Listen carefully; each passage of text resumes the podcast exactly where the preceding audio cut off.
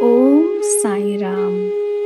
Om Sai Namo Namah. Shri Sai Namo Namah. Jai Jai Sai Namo Namah. Sadguru Sai Namo Namah. Om Sai Ram. By the grace of Baba's blessings, I have been given this opportunity to read the Sai Sat Charitra for all of you. Om Sai Ram. Today, we'll be reading chapter 15. Naradiya Kirtan Padhati, Mr. Cholkar's sugarless tea, and two lizards. The readers may remember that mention was made in the sixth chapter regarding the Ram Navami festival in Shirdi, how the festival originated, and how in the early years there was great difficulty in getting a good Haridas for doing kirtan on those occasions, and how Baba permanently entrusted this function or kirtan to Das Kanu, and how he has been doing it successfully ever since. Now, in this chapter, we shall describe the manner in which Das Kanu has been doing the kirtan. Naradiya Kirtan Padhati.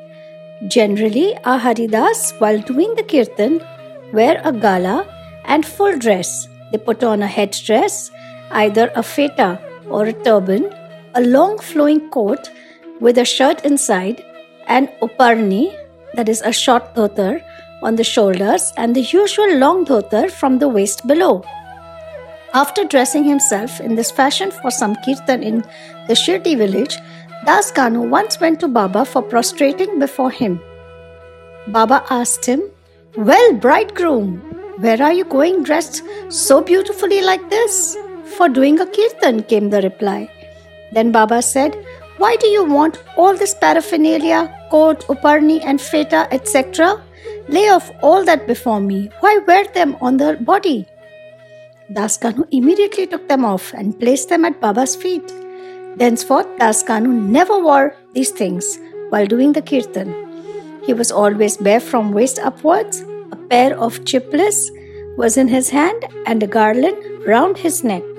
This is not in consonance with the practice generally followed by all the Haridas, but this is the best and the purest method. The sage Narada from whom the Kirtan Padhati originated, wore nothing on his torso and head.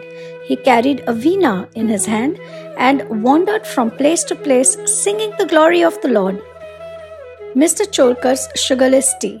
Initially, Baba was known in Pune and Ahmednagar districts, but Nana Sahib Chandorkar, by his word of mouth, and Das Kanu, by his splendid kirtans, spread the fame of Baba in the Konkan, Mumbai presidency.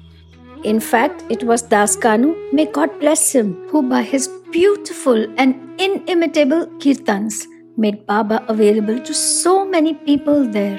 The audience who come to hear the kirtans have different tastes. Some like the erudition or learning of the Haridas, some his gestures, some his singing, some his wit and humor, some his preliminary dissertation on Vedanta, and some his main theme, and so on. But among them, there are very few who, by hearing the kirtan, get faith and devotion or love for God or saints. The effect of hearing Das Kanu's kirtan on the minds of audience was, however, electric as it were. We give an instance here. Das Kanu was once doing his kirtan and singing the glory of Sai Baba in the Kaupineshwar temple in Thana. One Mr. Cholkar, a poor man serving as a temporary employee in the civil courts in Thana, was amongst the audience. He heard Das Kanu's kirtan most attentively and was much moved. He there and then mentally bowed and vowed to Baba, saying, Baba, I am a poor man, unable to support my family. If by your grace I pass the departmental examination and get a permanent post, I shall go to Shirdi, fall at your feet, and distribute sugar candy in your name. As luck would have it, Mr. Cholkar did pass the examination and did get the permanent post, and now it remained for him to fulfill his vow. The sooner, the better. Mr. Cholkar was a poor man with a large family to support, and he could not afford to pay for the expenses of a Shirdi trip. As is well said, one can easily cross over Nahane Ghat in Thana district or even the Sahyadri range, but it is very difficult for a poor man to cross Umbarghat, that is, the threshold of his house. As Mr. Cholkar was anxious to fulfill his vow as early as possible, he resolved to cut down his expenses and save money. He determined not to use sugar in his diet and began to take his tea without it. After he was able to save some money in this way, he came to Shirdi, took Baba's darshan, fell at his feet, offered a coconut, distributed it with a clean conscience along with sugar candy as per his vow, and said to Baba that he was much pleased with his darshan and that his desires were fulfilled that day. Mr. Cholkar was in the masjid with his host Bapu Sahib Jog. When the host and the guest both got up and were about to leave the masjid, Baba spoke to Jog as follows Give him, your guest, cup of tea fully saturated with sugar. Hearing these significant words, Mr. Cholkar was much moved. He was wonderstruck.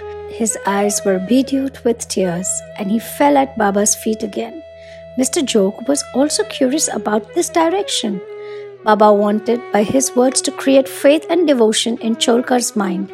He hinted, as it were, that he got the sugar candy as per his vow and that he knew fully well his secret determination not to use sugar in his diet. Baba meant to say, If you spread your palms with devotion before me, I am immediately with you day and night. Though I am here physically, still I know what you do beyond the seven seas. Go wherever you wish over the wide world.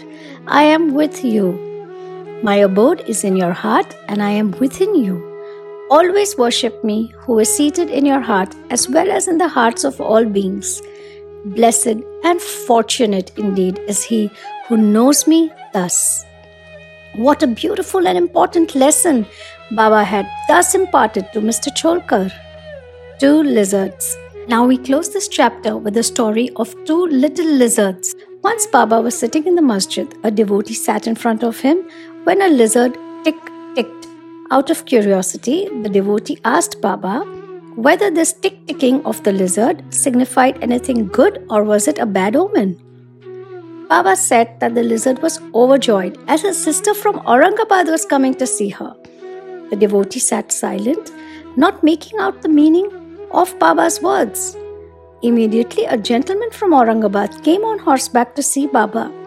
He wanted to proceed further, but his horse would not go as it was hungry and wanted grams. He took out a bag of grams from his shoulders to bring grams and dashed it on the ground to remove dirt. A lizard came out from there and, in the presence of all, climbed up the wall. Baba asked the questioner devotee to mark her well. She at once went strutting to her sister. Both sisters met each other after a long time kissed and embraced each other, whirled round and danced with love. Where is Shirdi and where is Aurangabad for the lizard? How should the man on horseback come there from Aurangabad with the lizard?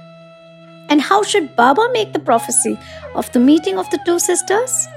All this is really very wonderful and proves the omniscience, the all knowing nature of Baba.